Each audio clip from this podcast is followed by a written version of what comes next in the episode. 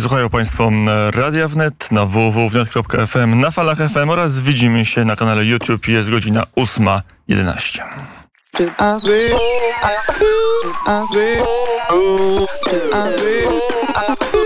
Wywiad wnet. A gościem poranka wnet Krzysztof Bosak, poseł, jeden z liderów Konfederacji. Dzień dobry panie pośle. Dzień dobry panu i dzień dobry państwu. E, mamy wywiad chyba ważny prezesa partii rządzącej dla tygodnika sieci o zwrocie w polityce europejskiej i o tym, że teraz będzie na twardo z Unią Europejską, jak ten zwrot taktyczny albo realny odczytuje Konfederacja.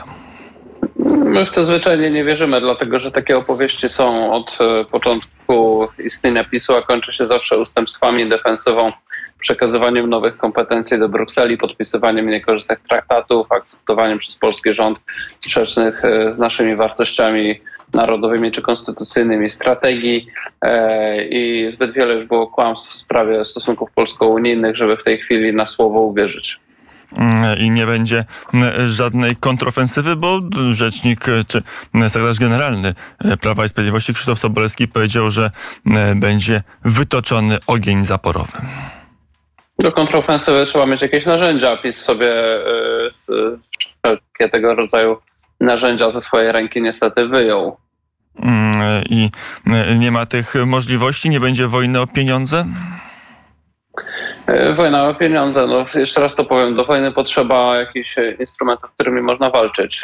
Polska przyjmuje postawę klientelistyczną wobec Unii Europejskiej, a jeżeli jest się klientem, to nie ma wojny, jest po prostu co najwyżej jednostronny dyktat i dokładnie z tym mamy do czynienia. W momencie, kiedy Mateusz Morawiecki, jego rząd, jego ekipa, e, tak zwana negocjacyjna, a raczej e, chyba koncyliacyjna, w 20 roku na szczycie Unii Europejskiej zgodził się zaakceptować zaproponowany kształt funduszu zadłużenia całej Unii Europejskiej, nakładania europodatków i uniezależniania stopniowo finansów Unii Europejskiej od państw członkowskich, to nawet ten instrument wstrzymania składki jest coraz mniej istotny, to byłby taki przycisk atomowy, który można by teoretycznie uruchomić. A rząd powinien wstrzymać istotny. składkę, skoro to jesteśmy, panie pośle, żeby powiedzieć nie płacimy na Unię Europejską? Znaczy, jeszcze powiedziawszy, nie wiem, czy ja w ogóle powinienem temu urzędowi y, cokolwiek doradzać, dlatego że jakby to jest wchodzenie w taką logikę, że rząd chciał dobrze, tylko mu nie wyszło. To nie jest prawda. Rząd e, e, wielokrotnie oszukał polskie społeczeństwo i polityków własnej partii, nawet posłów, e, czy to w sprawie likwidacji górnictwa węglowego w Polsce, co do dziś robią, realizują wytyczne Unii Europejskiej i premier w nieoficjalnych rozmowach mówi, że w Unii Europejskiej ta postawa antywęglowa to jest religia i daje do zrozumienia, że nie ma zamiaru z tym walczyć. Jak również w kwestii tzw. Tak kamieni milowych KPO, w których cały czas się zgadzamy je przyjąć na Polskę i mimo że nam nie wypłacają pieniędzy, to tam y, jakby cały czas jest zmierzanie do podpisania porozumień, które będą Polskę obowiązywały, jak i w innych sprawach, jak na przykład Europejski Zielony Ład, który nawet w publicznych wypowiedziach y, komisarz związany kiedyś z PSL-em, obecnie z PiSem, czyli y, pan Wojciechowski to wszystko reklamuje. No więc jaki jest sens tutaj w ogóle dyskutować w ten sposób, jakby PiS tam rzeczywiście chciał o coś walczyć? Gdyby chciał coś walczyć, to premierem byłby ktoś inny niż Mateusz Morawiecki, człowiek wytrenowany jeszcze w swojej karierze korporacyjnej do funkcjonowania w takich hierarchicznych strukturach, w których się po prostu schyla głowę i przyjmuje polecenia. W moim przekonaniu, mówi Jarosław Kaczyński dla tygodnika sieci, w tej sytuacji musimy przede wszystkim zadbać o polskich obywateli, podjąć działania, które obniżą koszty energii. Jest kryzys, wojna, to warunki w pełni uzasadnione do podjęcia działań nadzwyczajnych. To jakby prezes Kaczyński sugerował, że no Polska... jeszcze powinien podać, dlatego, dlatego zakazałem pięć miesięcy wcześniej niż najbogatsze państwa Unii Europejskiej e, przywozu węgla do Polski i, i dlatego właśnie podległy mojemu rządowi Urząd Regulacji Energetyki zatwierdza e, idące w dziesiątki procent wzrosty cen ciepła i wzrosty cen energii. No, mm, rozróżniamy słowa od czynów. Czyny mm. idą w przeciwną stronę. Mm, wzrosty cen energii, oczywiście koszty wojny. Moglibyśmy z Putinem nie walczyć, wtedy byłoby. Nie, nie, nie. Wzrosty kosztów energii, wzrosty kosztów energii idą przez przyjęcie najpierw przez rząd Tuska i Kopacz, a następnie w jeszcze radykalniejszej wersji przez rząd Mateusza Morawieckiego dyktatu Unii Europejskiej w zakresie polityki energetycznej, polegającym na likwidacji wydobycia węgla w Polsce, e, polegającego na likwidowaniu energetyki e, węglowej e, i na inwestowaniu w droższe wytwarzaniu tak zwane zielone źródła, których zresztą nie mamy i jeszcze droższe, też których nie mamy i których PiS nigdy nie pobudował elektrownię atomową. To są koszty wysokich cen prądu. Mm, e, A koszty ETS-u, koszty polityki, polityki klimatycznej No Unii to Europejskiej właśnie temu powinni... służą tak zwane ETS-y, dokładnie temu, o czym mówię. To jest, ja mówię tu o dużych Jarosław e, rzeczach, Kaczyński natomiast sugeruje, że, wykonawcze te, że można by z niego wyjść tym cytatem. E, Pan poseł by się zgodził z tym, żeby Panie redaktorze, my to mówimy od Polski. 13 roku, żeby politykę klimatyczną, energetyczną Unii Europejskiej Polska zbojkotowała. My to od 13 roku mówimy, czyli od, od 9 lat zdaje się. Z Solidarnością Regionu Śląsko-Dąbrowskiego w 13 roku zrobiliśmy na ten temat konferencję. PiS e, przez ostatnie, w 20 roku rząd Mateusza Morawieckiego zgodził się na radykalizację celów antywęglowej polityki Unii Europejskiej. Do tego momentu polski rząd nie wysłał formalnie żadnego dokumentu do Unii Europejskiej, że Polska nie będzie tego negocjować albo że się nie zgadza. E, e, Negocjować miał to niby minister Kurtyka z rządu Mateusza Morawieckiego jakby ministrem, który w tym samym czasie ubiegał się o stanowisko szefowskie w OECD, czyli pytanie, czy reprezentował swoje interesy, czy interesy e, po prostu państwa polskiego, które dobrze. były w kontrze do państw, które miały go poprzeć. Nie o czym wiem, my tu w ogóle jest, mówimy? No to- to- nie wiem, czy to jest do końca odpowiedź przed na... wyborcami. Idą Ale- wyborcy i, i Idą wyborcy wybory. chcą wierzyć w pewne swoje złudzenia i, i w tej chwili politycy PiSu starają się te złudzenia podtrzymać wbrew faktom. Mm, A gdyby doszło do jednostronnego przez Polskę wymówienia systemu ETS, to Konfederacja byłaby za czy przeciwko? I czy No, Oczywiście, że poparłaby, bylibyśmy za. i Oczywiście, że poparłaby rząd y, w tego typu działaniach, bo one będą miały swoje za. No, konsekwencje. poparlibyśmy Polskę. Ten rząd, te, te, tego rządu nie będziemy popierali, dlatego że Ale zbyt decyzje podejmuje, zrobił rzeczy niekorzystne dla Polski. decyzje podejmuje rząd siłą rzeczy albo się te Moim zdaniem parlament musiałby takie decyzje podejmować, nie rząd. Rząd tutaj jest uzależniony od większości parlamentarnej.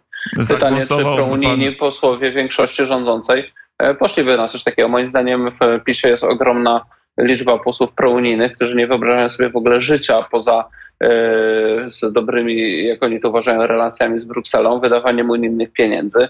Oni mentalnie są bardzo podobni do posłów Platformy, gdzie niegdzie na poziomie lokalnym, e, czy to w województwach, czy w samorządach współpracują, czy to nawet z lewicą.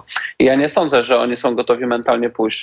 Z czego ta cała polska polityka wynika? Z tego, że oni mentalnie są, podobnie zresztą jak ich wyborcy niestety, są niegotowi do tego, żeby pójść na jakiś twardszy konflikt z Brukselą. Tu niestety się fatalnie e, różni przygotowanie mentalne naszego społeczeństwa do uprawiania polityki europejskiej od, po, od społeczeństwa węgierskiego, e, gdzie premier Węgier może sobie pozwolić na więcej, bo po prostu ma za plecami e, społeczeństwo, które bardziej po prostu ceni tak- interes Węgier niż tą tak zwaną jedność europejską. że gdyby premierem był Krzysztof Bosak, to też by działał tak samo, bo chciałby wygrać wybory. Chciałbym wygrać wybory, to jest oczywiste, natomiast nie zrobiłbym rzeczy y, niekorzystnych dla Polski. Nigdy w życiu nie zgodziłbym się na podpisanie traktatu lizbońskiego, na żadne tajne negocjowanie żadnych kamieni milowych, na zadłużenie Unii Europejskiej, na nakładanie w Polsce europodatków, na podpisanie wieloletniej strategii LGBT czy poparcie jej przez Polskę. E, Nigdy w życiu nie zgodziłbym się na stworzenie jakiejś pseudodyplomacji unijnej, jakiegoś wysokiego przedstawiciela do spraw zagranicznych, do spraw polityki zagranicznej, których w Unii Europejskiej nie ma, na supremację Trybunału Sprawiedliwości Unii Europejskiej nad polskim prawodawstwem. E, Tylko, nigdy że niezgoda na to na wszystko- radykalizację celów polityki energetycznej. Okazywałoby się, że polityka stała, że Polska stałaby sama w Unii Europejskiej, to łatwo jest mówić, potem przychodzą negocjacje, nawet w tak kuriozalnej, wydaje się, sprawie jak redukcja odgórna o 50% dla każdego kraju używania środków ochrony roślin. Tylko polski komisarz i węgierski byli przeciwko, wszyscy inni byli za. Więc okazuje No się, i zadajmy sobie, jak to jest możliwe, że znaleźliśmy się w tak beznadziejnym położeniu. To jest ale możliwe to jest dlatego, pytanie do nas, czy do, czy do e, innych Lewica, krajów. PSL, Platforma i PiS e, popierały odejście od e, silnej pozycji Polski w Unii Europejskiej, czyli od możliwości stosowania weta. Ale to Traktat jest lizboński wina przyjęty- Warszawy, że Praga, Bukareszt, Paryż głosują za tego typu projektami? To jest nasza Ależ wina oczywiście, naprawdę? że nie. Winą Warszawy jest to, że mając w ręku instrument weta, wyzbyła się tego instrumentu weta. Wejście y, w życie traktatu lizbońskiego w nieograniczonej, jak już dzisiaj wiemy, liczbie dziedzin polityki unijnej zlikwidowało zasadę weta, czyli mogliśmy różne rzeczy odrzucać niekorzystne dla nas, a po wejściu w życie traktatu lizbońskiego właściwie już nie, nie wiemy, w których dziedzinach jeszcze mamy to weto, bo było mówione, że w wielu dziedzinach weto zostało zlikwidowane, ale po tym, co w tej chwili robi Unia Europejska, jak spolegliwie zachowują się polscy politycy, wynika, ja z nimi zresztą rozmawiam prywatnie, ja wiem, że oni nie wiedzą już, w jakich dziedzinach Polska ma autonomię, a w jakich musi słuchać Trybunału Sprawiedliwości Unii Europejskiej i Komisji Europejskiej. Wniosek jest taki, że y, musi, chcąc zrobić, y, polscy politycy muszą słuchać w każdej dziedzinie. I to jest sytuacja patologiczna, dlatego że już polscy politycy nie wiedzą, czy polskie instytucje demokratyczne o czymś w tym państwie decydują, czy, czy już o niczym. I w każdej sprawie trzeba jeździć i zawierać jakieś y, pseudoporozumienia, pertraktacje, niekończące się przyjmować dyktat. I praźródło tego problemu to jest zgoda na odejście od zasady jednomyślności w Unii Europejskiej. Unia Europejska opierała się na integracji gospodarczej, na wymianie handlowej. I powiedzmy, że to jeszcze w jakimś aspekcie, mimo przewagi kapitałowej, było do zaakceptowania. Natomiast stworzenie takiego superpaństwa, którym superrządem staje się Komisja Europejska, a supersądem Trybunał Sprawiedliwości Unii Europejskiej, to jest sytuacja dla nas skrajnie niekorzystna. Nie ma co się oszukiwać, że y, y, próba kreowania polityki unijnej poprzez budowanie tej podwójnej większości, która została wymyślona na korzyść Niemców i Francuzów w traktacie unijnym, jest skazana na porażkę, bo Polska jest państwem po prostu relatywnie za małym i za mało wpływowym, żeby tą podwójną większość przeciwko Niemcom i Francuzom budować. Zresztą nie tylko przeciwko Niemcom i Francuzom. Większość państw unijnych ma e, przesunięte w lewo elity polityczne, niezależnie czy tam rządzi prawica czy lewica, to realizują swój program.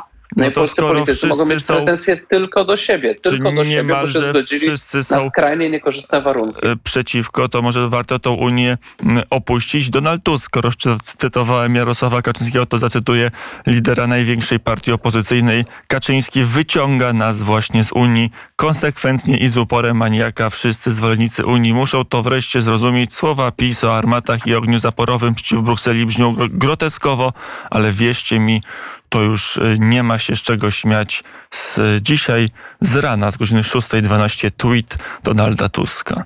To tu ma rację, jednak że te słowa wierzy. brzmią, Ma rację, że te słowa brzmią groteskowo, natomiast yy, yy, myślę, że nie ma racji w tej kwestii wyciągania z Unii Europejskiej, dlatego że Jarosław Kaczyński i jego politycy tak wiele razy przy każdej okazji powtarzali, że fundamentem w ich pojęciu bezpieczeństwa Polski jest Unia Europejska, że ja myślę, że oni sami w to uwierzyli i myślę, że oni naprawdę tak myślą. To znaczy, ja myślę, że oni będą trochę tam z tą Brukselą drzeć jakieś koty, natomiast oni nie są mentalnie przygotowani do tego, żeby polskie państwo było państwem niepodległym, żeby nie miało nad sobą Komisji Europejskiej, Parlamentu Europejskiego, Rady Unii Europejskiej, Trybunału Sprawiedliwości Unii Europejskiej i kilku tysięcy różnych komitetów w Brukseli, które ustalają różne Gdyby polityki tak w różnych było, sprawach. nie byłoby żadnego sporu między Warszawą a Brukselą. Nie wiem, czy pan poseł nie kreuje fał, e, fałszywej rzeczywistości. Gdyby rząd PiSu był tak spolegliwy... Ale gdyby jak gdzieś... było, panie redaktorze? Nie rozumiem. Gdyby rząd Prawa i Sprawiedliwości był tak spolegliwy wobec Brukseli, jak pan poseł mówi, to nie byłoby żadnego kłopotu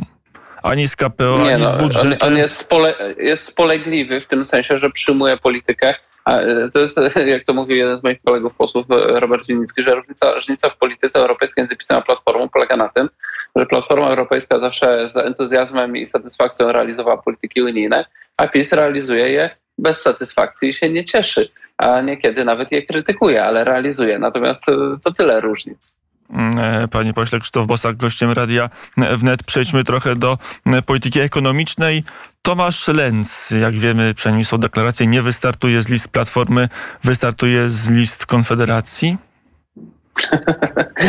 nie, nie wystartuje. Nie zamierzamy przyjmować na swoje listy ani tych, którzy w wyniku sporów wewnętrznych wypadają z PiSu, ani z Platformy. To ja już wyjaśnię ten, ten dowcip, z którego się, z którego się zaśmiał ludzi. Krzysztof Bosak. Tomasz Lenz poleciał z Platformy, czy jeszcze nie z klubu, ale są deklaracje, że zakończy swoją karierę polityczną przynajmniej w tej partii, bo powiedział, że trzeba zabrać 13 i 14 emeryturę, bo to napędza inflację.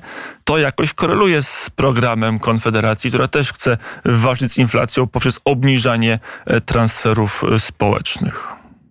Znaczy, ja myślę, że musimy jakąś miarę złapać w e, podnoszeniu wydatków państwowych i niezależnie, które wydatki weźmiemy, to widać, że metoda rządu jest taka, żeby po prostu wydawać jak najwięcej w ten sposób sztucznie nawet kreować koniunkturę gospodarczą. I, i, I, ta metoda ma swoje granice, no i te granice się w tej chwili ujawniają w wyższej niż w innych państwach e, unijnych inflacji. Natomiast no, wypowiedź Tomasza Lęca pokazuje po prostu, że w Platformie nie ma już miejsca na ludzi, którzy trzymają się pryncypiów, na których Platforma 20 lat temu była budowana. Bo przypomnę, że 20 lat temu Platforma powstała jako partia e, pro-unijno, konserwatywno-liberalna. No i oczywiście ten ich konserwatyzm zawsze był taki jak e, no jak to w takich partiach, jak to się mówi, centrowych, centroprawicowych, no ale jacyś konserwatyści ale tam byli. Był też Natomiast w tej chwili w Platformie są już postkomuniści, a ten liberalizm gospodarczy zupełnie wyparował. W Konfederacji jest ten liberalizm gospodarczy, są politycy, powiedzą, trzeba walczyć z inflacją, dość tego, koniec 13, 14. No jest, wystarczy obserwować to, co mówimy, jest, jest go całkiem sporo. Zresztą taką jako ciekawostkę powiem, że ta wypowiedź pana Tomasza Lęca chyba nie była przypadkowa, bo y, kiedyś już ze dwa lata temu z nim rozmawiałem i wydaje mi się, że jego początki polityczne mogły być w partii Janusza Korwin-Mikkego. To jest tak, że jest wielu takich polityków, nie wiem, choćby też Marcin Farała z PiSu, czy właśnie e, Tomasz Lenz z Platformy, którzy zaczynali w takiej partii właśnie konserwatywno-liberalnej, Unia Polityki Realnej gdzieś na początku lat 90., a później w ramach tak zwanego pragmatyzmu politycznego poszli do tych partii typu AWS, PiS, Platforma i tak dalej. Natomiast moim zdaniem to jest e, niestety taka droga skazana na porażkę, bo jeżeli ktoś sobie wyobraża, że w dużych partiach mających zupełnie różne programy zrealizuje swoje e, jakby ideały, to później się okazuje, że realizuje cudze ideały i dlatego trzeba tworzyć nowe partie, trzeba je wprowadzać do polityki parlamentarnej, trzeba zmienić tą politykę. Konf- to jeszcze będę się trzymał tak tej jak walki, my to staramy się walki zrobić. z inflacją, bez tego, bo jak rozumiem, e, co to, emerytury 13, 14 za Konfederacji nie byłyby wypłacane jako element napędzający inflację, czy nie? Konkretnie, panie, panie redaktorze, konkretnie. Znaczy, ja uważam, że powinien być normalny mechanizm waloryzacji emerytur, natomiast robienie tych 13, 14 to jest metoda PiSu y, na to, żeby po prostu oszukać wyborców, że wyborcy coś dostali od PiSu, a nie z pieniędzy podatnika. Normalny mechanizm waloryzacji emerytur, przede wszystkim powinniśmy dbać o niską inflację, żeby nie trzeba było tych emerytur za bardzo waloryzować, a następnie powinien być normalny mechanizm waloryzacyjny, a dawanie ludziom, to jest takie dawanie z łaską, prawda? Rządzi Morawiecki, Morawiecki ma kaprys, że teraz dostaniecie czternastkę, e, bo idą wybory, albo piętnastkę, albo nie wiadomo co. E, można ludziom naobiecywać wszystko. Natomiast moim zdaniem powinien być przejrzysty, znany do przodu, na lata do przodu mechanizm waloryzacji o poziom inflacji, I, I to jest normalna polityka odpowiedzialna gospodarcza państwa. Natomiast e, sytuacja, w której nikt do końca nie wie, jaką będzie miał emeryturę i to zależy od łaski polityków, to jest sytuacja dla emerytów upokarzająca. Ani emerytury, ani żadne świadczenia, ani to, ile zarabiamy, nie powinno zależeć od łaski polityków. Podobnie jak nie powinno zależeć to, czy mamy możliwość prowadzić swój biznes, czy którzy w gastronomii, okay. w turystyce, czy dostaniemy jakieś bony turystyczne. No to jest stawianie świata na głowie. Człowiek powinien móc utrzymać się dzięki Czyli... własnej pracy i własnym oszczędnościom. Bon turystyczny z zlikwidować to już legendarne pytanie 500 plus w ramach walki z inflacją? Ja jestem zwolennikiem obniżek podatkowych. Uważam, że rodziny, które mają dzieci, powinny mieć y, niższe podatki do zapłacenia niż niż ci, którzy tych dzieci nie mają. Jasne, to wynika z prostego faktu, że jest duża konsumpcja. Natomiast uważam, że powinny być znaczne ulgi na dzieci, a, a transfery no to nie jest mój ulubiony instrument. Mm, no bo teraz szukamy tej drogi walki z inflacją i mm, rząd twierdzi, że da radę walczyć z inflacją nie pogarszając stopy życiowej mm, większości Polaków. Y, taka tradycyjna... No, co, co mają mówić? Panie redaktorze, Tradyc... wybory idą. Co oni mają mówić? Y, tradycyjna no, polityka tak liberalna tak mówi, tak że walka z inflacją musi zaboleć, tak też mówi Konfederacja, że walka z inflacją musi się odbyć poprzez obniżkę e, stopy życiowej Polaków. Nie, no to, to są takie skrajne alternatywy, panie redaktorze. Inflacja sama w sobie jest czymś, co boli, dlatego że oszczędności, które ludzie mają, tracą tracą e, wartość, wynagrodzenia tracą wartość. I do tego bólu e, nie, e, jakby może dojść jeszcze, chociaż bardzo bym chciał, żeby nie dochodził ból recesji. I złymi metodami można albo inflację podtrzymać na długie lata, albo podnieść. Przykład Turcji w tej chwili, czy państw, które pogrążone były w różnego rodzaju kryzysach. Sztandarowym przykładem jest Wenezuela.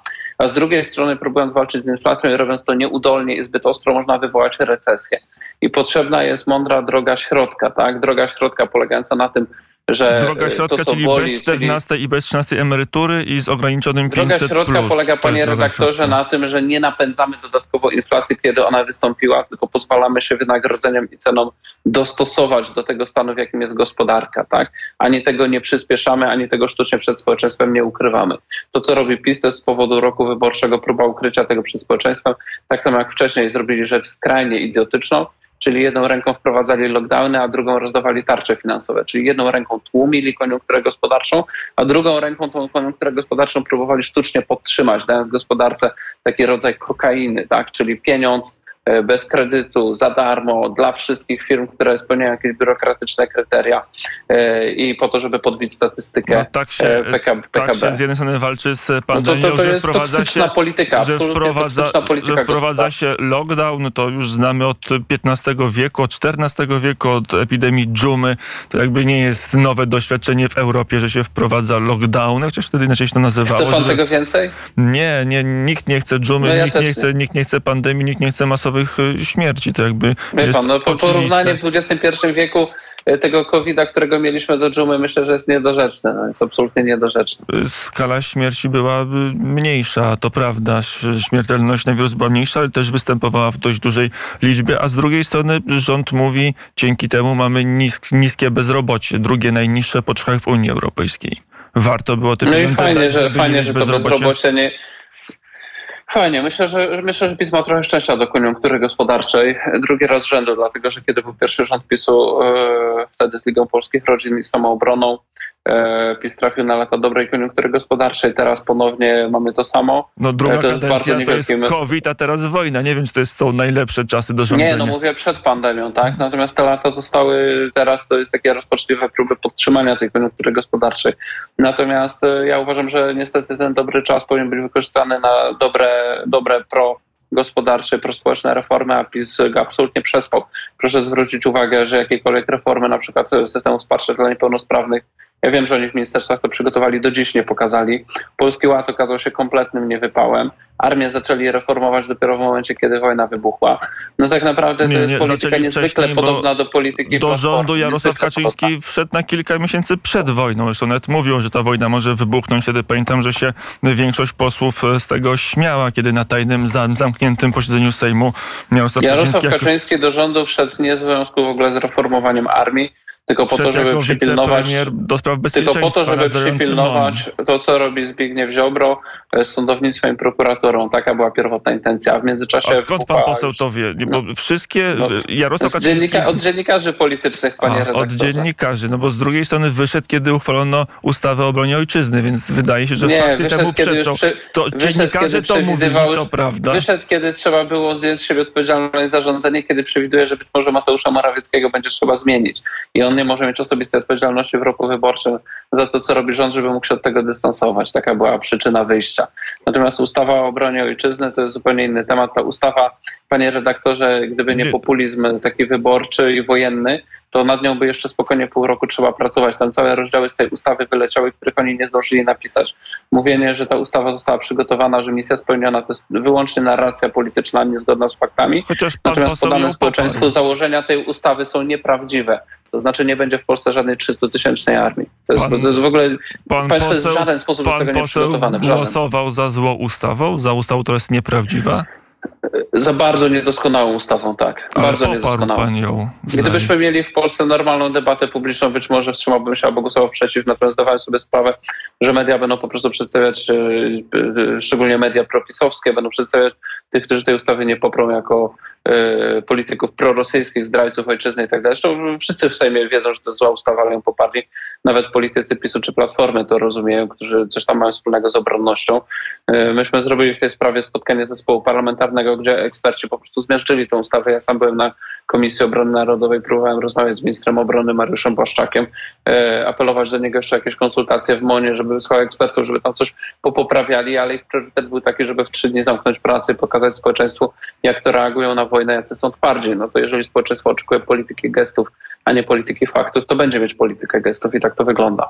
Jak na razie polityka Źle to wygląda, obro- no nie obronnościowa m, nie wiem, czy jest y, gestami, jak się patrzy na rozbudowę armii, na powstanie jeszcze długo przed wojną, odbudowę y, 18 Dywizji, Żelaznej Dywizji na wschód od Wisły. To wszystko są decyzje i prace podjęte na długo przed wojną, a teraz mamy y, zakupy, No tak, które ale są to nie duże. są, to nie są jakieś wielkie zmiany systemowe. Ja nie twierdzę, że się nic dobrego Odbudowa, nie dzieje. Jak pan odbudowa redaktor chce, żebym dywizji. coś pochwalił, to Nie, nie chcę, ja tylko zadaję pytanie. Wojsk Obrony Terytorialnej, tak? Yy, To nie jest tak, że się zupełnie nic nie dzieje. Każde państwo się rozwija. W wojsku jest wielu dowódców, którzy też mają głowę na karku, starają się pozyskać jakieś. Bo jak się patrzy na proste liczby, bo pan zasoby. poseł mówi, że jacyś posłowie PiSu mówili, że to jest zła ustawa, jak się patrzy na fakty, kiedy PiS przychodził do władzy, wojsko liczyło niespełna 92 tysiące żołnierzy, teraz e, liczy razem e, z wojskami obrony terytorialnej przeszło 120 tysięcy. To jest jednak No zwrot. jak pan liczy Wojska Obrony Terytorialnej, to się okaże, że liczy tyle samo, a stopniem kompletowania jest być może jeszcze mniejszy niż kiedy PiS przychodził do władzy. Yy, Zwracam uwagę, żebyśmy po prostu łapali właściwą miarę w ocenach. Ta miara w ocenach jest taka, i to wszyscy eksperci się z tym zgodzą, że PiS po prostu przespał wszystkie lata swojego rządzenia, a teraz na gwałt próbuje robić yy, bardzo duże zamówienia co do których też eksperci mają ogromne wątpliwości, że się skończy to wielkim chaosem logistycznym. Będziemy mieć yy, wiele różnych rodzajów czołgów, wiele różnych rodzajów samolotów, niedostosowaną do tego wszystkiego logistykę, wydatki niedostosowane do naszych możliwości i zostaną z tym wszystkim kolejni rządzący, a jak zaczną racjonalizować te kontrakty, tych PiS wtedy oskarży, że to są zdrajcy ojczyzny, dlatego że PiS bardzo chciał Polskę wyposażyć we wszystko, co A jest trzeba- możliwe, A a ci będzie... kolejni nie chcą za to płacić. To już I, I tak ostatnie- to będzie wyglądać. Ostatnie pytanie. Trzeba będzie te kontakty racjonalizować, zmniejszać ilość zamówionych czołgów, samolotów, dział samobieżnych, panie pośle? No to zależy od dwóch rzeczy, to znaczy po pierwsze od y, możliwości finansowych i po drugie od możliwości logistycznych. Y, My jako posłowie nie wiemy literalnie nic na temat polityki zakupowej, którą realizuje w tej chwili minister obrony narodowej. Y, PiS nie jest zainteresowany w żaden sposób zbudowaniem wokół tego jakiegoś konsensusu politycznego.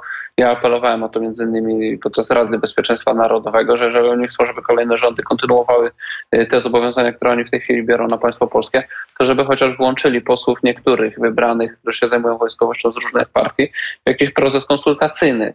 Natomiast oni mieli propozycję taką, żeby się wszystkie partie zgodziły No w tak, ciemno, z że oni wyjdą poza ramy konstytucyjne na dziesiątki miliardów zadłużenia i wydadzą to jak chcą. No to wie pan, tak się nie uprawia polityki w komisji, w Komisji Obrony Narodowej, zdaje się, z Konfederacji był pan poseł Grzegorz Braun, którego e, partia... No i właśnie- go wywalili. Za, Tak. to, że, za to, że podał do opinii publicznej, że wszyscy głosują nad dokumentami, których nie czyta. Bo poszedł do kancelarii tajnej, przeczytał plany, które miała komisja zatwierdzać. I się Wydaje okazało, się, że z że kilkudziesięciu posłów trzech były trzy podpisy, trzech tylko wzięło tam, bo jak się idzie do kancelarii tajnej, żeby przejrzeć dokumenty, jeszcze trzeba podpisać, więc z liczby podpisów pan widzi, ile osób było. I się okazało, że nikt tego nie czyta z żadnej partii, rozumie pan? I to, to jest skala trzech, po prostu e, trzech, e, degrengolady tej polityki trzech polskiej. posłów czytało. No, pytanie, czy skarą degrengolady nie jest to, że z waszego ugrupowania, z waszego koła jest y, w newralgicznej komisji osoba, która ma dziwne poglądy, dziwne wypowiedzi, to palicho, że, ma, że jego partia ma 20, nie, 32 konta, na które Bóg wie, kto wpłacał pieniądze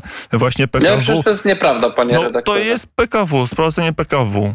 Jak No nieprawda? i co mówi Odrzuciło- sprawozdanie PKW? że odrzuciło sprawozdanie finansowe, e, finansowe Konfe- de- Konfederacji Korony Polskiej. No i, Pan i, i poseł z wie, jakie wynika? pieniądze płynęły do Grzegorza Brauna?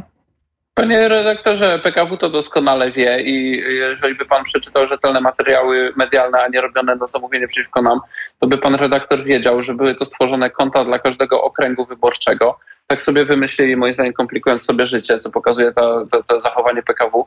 Natomiast jest 41 okręgów wyborczych i oni stworzyli e, dwa, dwa rachunki centralne, tak jak to prawo nakazuje, rachunek zwykły rozliczeniowy i rachunek e, tam do podatku VAT, którego i tak nie płacimy jako, jako partie polityczne i 41 rachunków dla okręgów wyborczych, żeby sobie mogli ludzie wpłacać e, składki na swoje okręgowe konta i e, sami tym zarządzać. Natomiast później tych rachunków nie wykorzystywali, co przesłali w wyjaśnieniach dla PKW i w wyjaśnieniach dla prasy. Tylko wie pan, jaki jest problem? Ten, co pisał ten artykuł, w ogóle nie No był tak. zainteresowany żadnymi wyjaśnieniami. Był zainteresowany tylko tym, żeby uderzyć w tą partię i wzbudzić w społeczeństwie wątpliwości, że tu jest jakieś e, nie wiadomo co.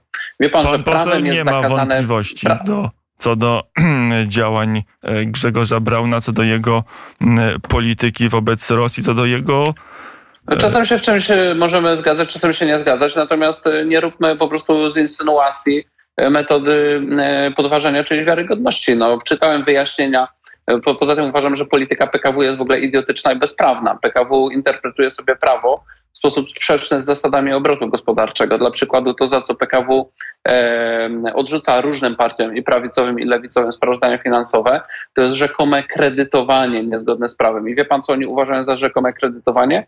Jeżeli e, pracownik partii politycznej zrobi zakupy, po czym partia mu tego samego dnia za to odda pieniądze.